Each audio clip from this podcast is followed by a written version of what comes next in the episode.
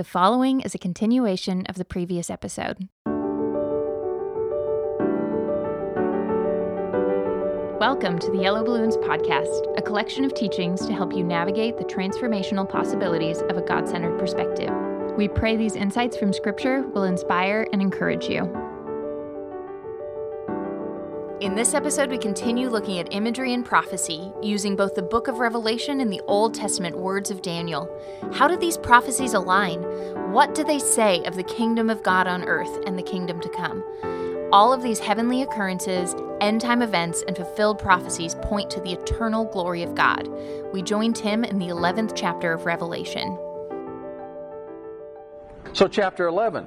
Then I was given a reed like a measuring rod, and the angel stood, saying, "Rise and measure the temple of God." These guys have an interesting way of dialoguing with one another, don't you think? They just order each other to do things. Give me that book. Eat the book. Measure the temple. Okay, so rise and measure the temple of God, the altar, and those who worship there, but leave out the court which is outside the temple, and do not measure it, for it has been given to the Gentiles, and they will tread the holy city underfoot for forty-two months. And I will give power to my two witnesses, and they will prophesy one thousand two hundred sixty days, clothed in sackcloth. These are the two olive trees and the two lampstands standing before the God of the earth. Okay, so he's told to give them this uh, measuring rod and measure the temple, but leave out the outer court of the Gentiles. And what I find particularly interesting is we're not told anything about what the measurements are. Now, Ezekiel was given a rod and told to measure the temple, and he goes through and measures it and gives us the measurements. And you can see the Ezekiel temple, and it's clearly not the same temple as has ever been before, uh, and certainly not this temple, because it's the temple in the millennial kingdom, and it's a, it's a whole different deal. But here, we're not given what the measurements are. So why would the angel, why would God want us to know that John had measured something and then not give us the measurements? Well, it seems like there's at least a few things we can know about this. So since we don't know the measurements, what can we know? Well, one thing that we can know is that there is a temple. There is a temple. Now, that's very significant. Is there a temple there today? There's not. Okay, so there is a temple. And so that means there's going to be a temple during this time. That is particularly significant because if we go back to the timing of all this, which is rooted in the book of Daniel, remember we had seventy weeks that were prescribed for the people of Israel. seventy weeks of years, four hundred ninety years. And sixty-nine weeks of years started when there was a, a an edict to rebuild the wall and ends when Messiah is cut off. And so this time period when the wall was ordered to be rebuilt until Jesus is cut off, that's the first sixty-nine weeks. And now we're in a pause. That we're on, we're on pause waiting for the seventieth week, week to start. And then Daniel goes on and said the seventieth week begins when there's a covenant between Israel and the Antichrist. And then it says in the middle of that week, In the middle of that week, there's an abomination of desolations that takes place. Well, the middle of the week's three and a half years. Half of seven's three and a half. And we're going to see here three and a half, three and a half, three and a half, all through this thing. And so the abomination of desolations spoken of in Daniel, there is already a, an instance in the period of the Maccabees. The Greek rulers sacrificed a pig on the altar and had put a statue of Zeus in the temple. And so something like that is foreshadowed. So it makes sense that there would be a temple during this time so that the abomination of desolations could be made clear. That's an interpretation, but it seems to fit. So he wants us to understand there is a temple. And then another thing that we can know from this, even though we don't know the measurements, I would say that's the temple that the abomination of desolations take place in. Because the next thing we can know is that the Gentiles are trampling over the outer court. And that is what happened during Antiochus Epiphanes. That the Gentiles came in and basically just took the place over. Then the Maccabees revolted and got it back. That's basically what took place. So we've got the temple, the temple has been rebuilt, and then the Gentiles come in and overrun it. Okay, what else can we know? It is a real physical structure that can be measured. This is not a spiritual temple. So I think that's an important thing. Okay, so he's going to tread the holy city underfoot for forty-two months. And he will give the power to his two witnesses to prophesy one thousand two hundred sixty days. Now, this is interesting. Why would he say forty-two months and one thousand two hundred sixty days? Uh, forty-two times thirty is one thousand two hundred sixty. And the Jews used a lunar calendar, so it's just the thirty days. It seems like it's the same time period, but he says it two different ways. Why would he do that? Well, I'm not sure. I'm not sure why that is. Perhaps he wants to emphasize that these witnesses are witnessing every day. Because that's how our witness happens. You know, the overarching message of Revelation is be a great witness, don't feel fear of death. When does our witness happen? Does it happen someday when something big happens to us? That, that's a lie that we're told. Uh, you know, someday I'll go do something significant. I'll go on a mission trip. Or I'll be on T V and say, uh, thank you, Jesus, for winning the Super Bowl, or something like that. No. That's not it. It's every single day being faithful in the little things all day long. Maybe that's what it is. Maybe he wants us to know that the seventy weeks of Daniel are actually uh, weeks of years, because we know we're, uh, we're talking about thirty-day months, to help us do some calculations or something. And some people do those calculations to figure out the dates. It, it's close enough as far as I'm concerned, since we don't know exactly what events are prescribed. But what is clear is that there's power to the witnesses. Now, once again, power is issued from the throne room. You know, the four horsemen of the apocalypse were given authority to go do all these plagues. The angels blow the trumpet, and only then do the plagues happen. We're going to see in a little bit that the beast is going to be led out of the bottomless pit and given authority over the earth, even to kill Christians. Well, here, these witnesses are given power. Everything's authorized. We keep getting hit with this over and over and over and over and over again because God doesn't want us to forget. I'm in control. It's hard to remember that when everything's spinning out of control. They are authorized and given power. What are they given power to do? Verse five. If anyone wants to harm them, fire proceeds from their mouth and devours their enemies. Now, I want to see this. This is very Marvel Comics seeming, don't you think? It's kind of like the Fantastic Four guy. He says, flame on, and starts blasting people with a fire. So this could be something that is metaphorical, like they speak and people fall. Whatever it is, it's uh, clearly supernatural. And you would think when people see this that they would want to repent. But remember, no matter what happens, the people just shake their fist at God. And if anyone wants to harm them, he must be killed in this manner. Verse six, these have the power to shut heaven so that no rain falls in the days of their prophecy. And they have power over waters to turn them to blood and to strike the earth with all plagues as often as they desire. So it could be that the seven seals and the six trumpets are all intermingled with the commands from these two witnesses. Because again, these are not necessarily sequential, they're just authorizations. Verse seven, when they finish their testimony, their martyreo, the beast that ascends out of the bottomless pit will make war with them. So we have this beast that is the Antichrist, and we'll talk more about him. He's going to become a key figure as we go forward here. And it's very interesting because the beast very clearly is a man, and the beast very clearly is a demon. So exactly how all that works, we will talk about. The overriding point here is there's now this battle that's been going on between Jesus and Satan, kind of with us as the intermediaries, and Satan as our accuser. Now breaks out. It's mano a mano now. It just it just breaks out in full scale warfare. In fact, we're going to see in a little bit the angels and the demons are in open warfare in the heavens. Who knows what all this is going to look like? Part of why all these superhero movies with the graphic uh, animation may be coming out is to prepare people not to be surprised when they see all this stuff. You know, it might be Iron Man, Fantastic Four, all happening. And so, oh yeah, I've seen that before. So they have these plagues that they're doing. In verse seven, they finish their testimony. Now, this is important because do these witnesses know that they're going to be here for three and a half years? I think the answer would be yes. And who are these two witnesses? Well, we don't know who they are. The best speculation I know of is that it's Elijah and Enoch.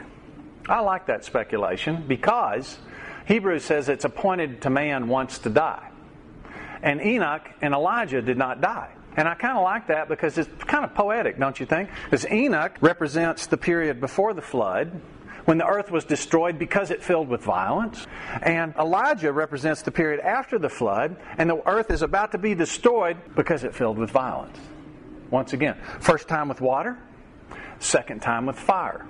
And here's these guys, what are they using to blast their enemies? Fire. So, we don't know who these are. Some people speculate it's Moses and Elijah because those are the two guys that came down and talked to Jesus, you know, when he was on the Mount of Transfiguration. And, you know, there's this thing in Jude about they fought over the body of Moses. So, maybe that indicates that somehow Moses' body was, like, put in a car- carbon freeze, you know, so he could come back and Han Solo this thing. But they finished their testimony. They didn't fear death. See how this is once again an example of the overriding theme. We are to be witnesses, just to do the job God gave us to do. And don't fear death.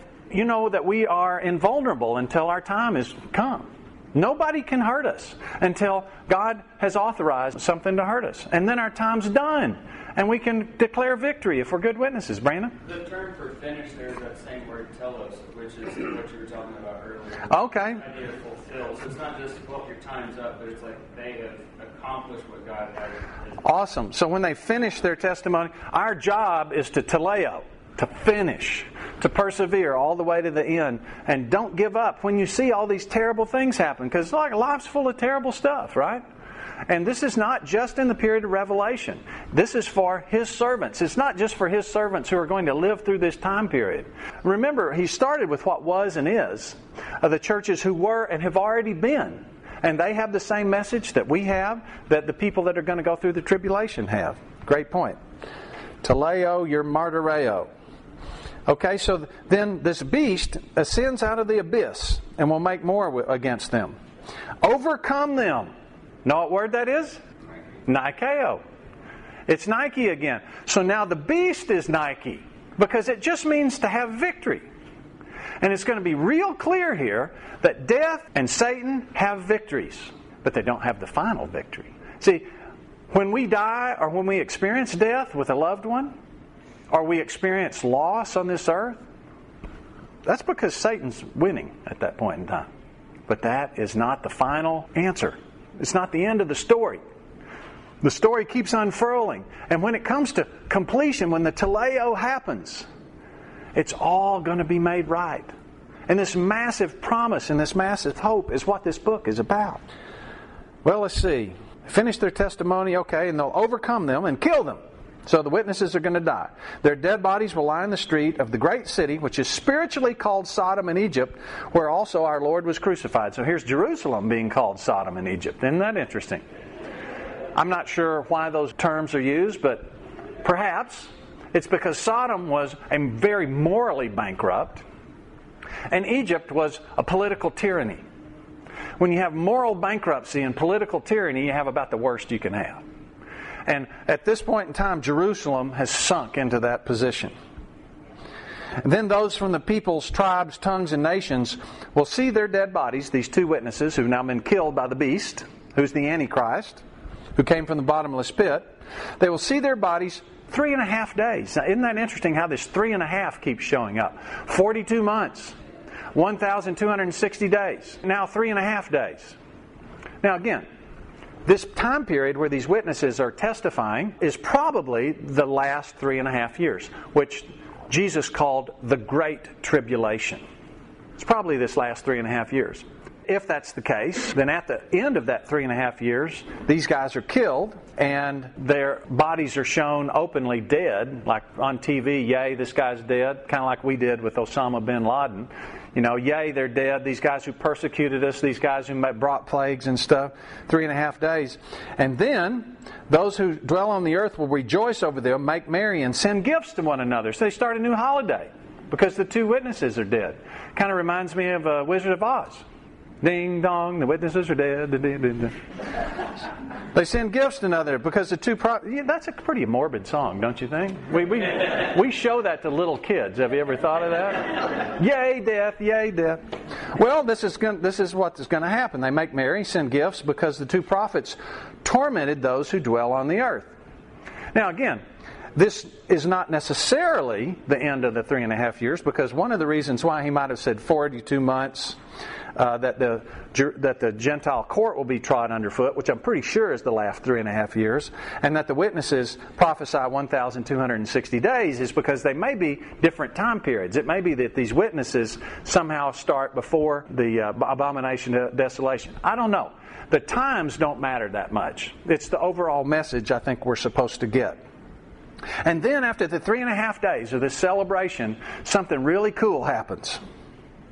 The breath of life from God enters the two witnesses.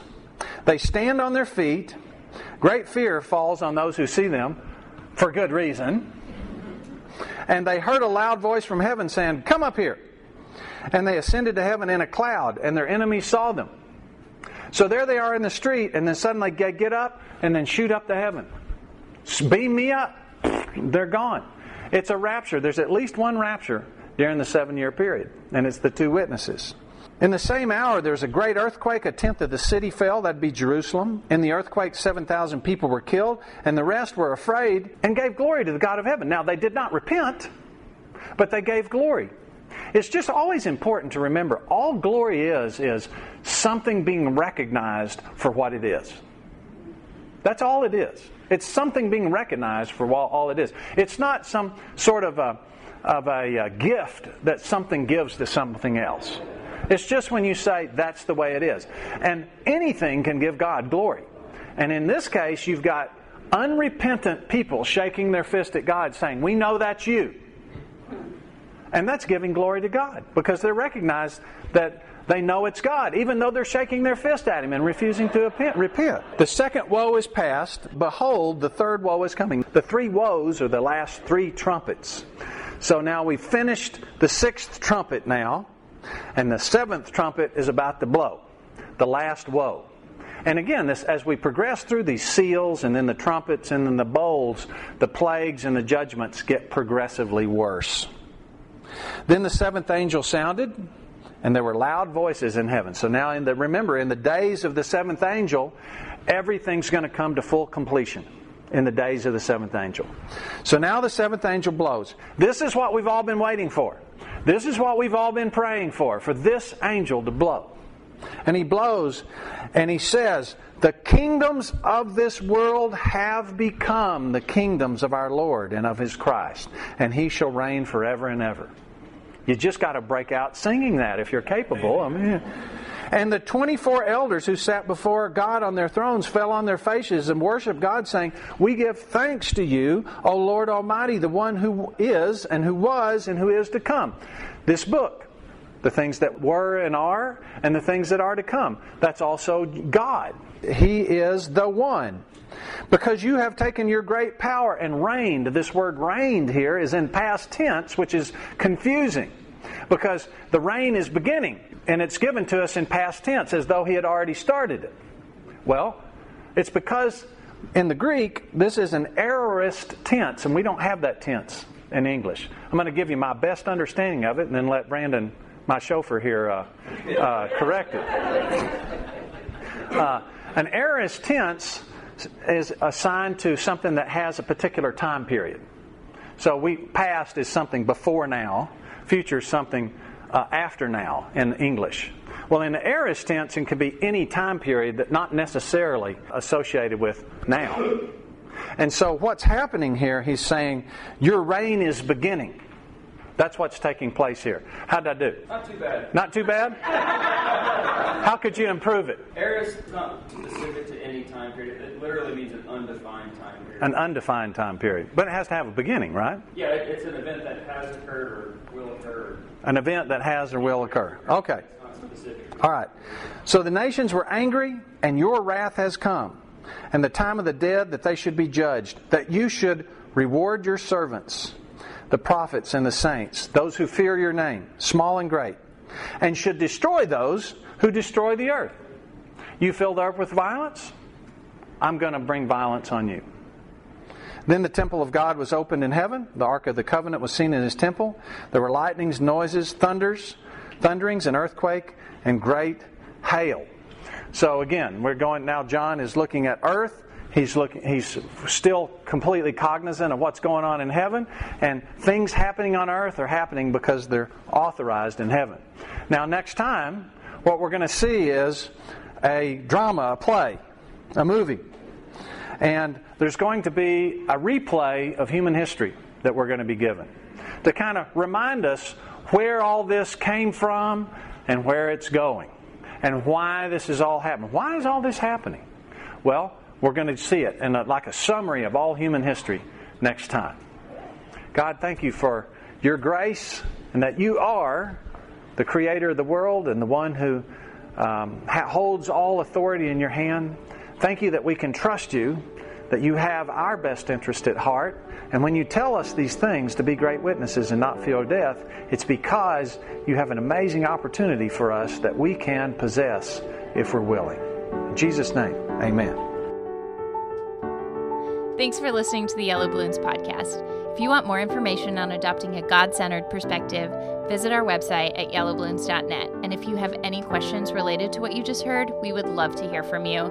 Please email us at contact at yellow balloons dot net. Thanks for listening.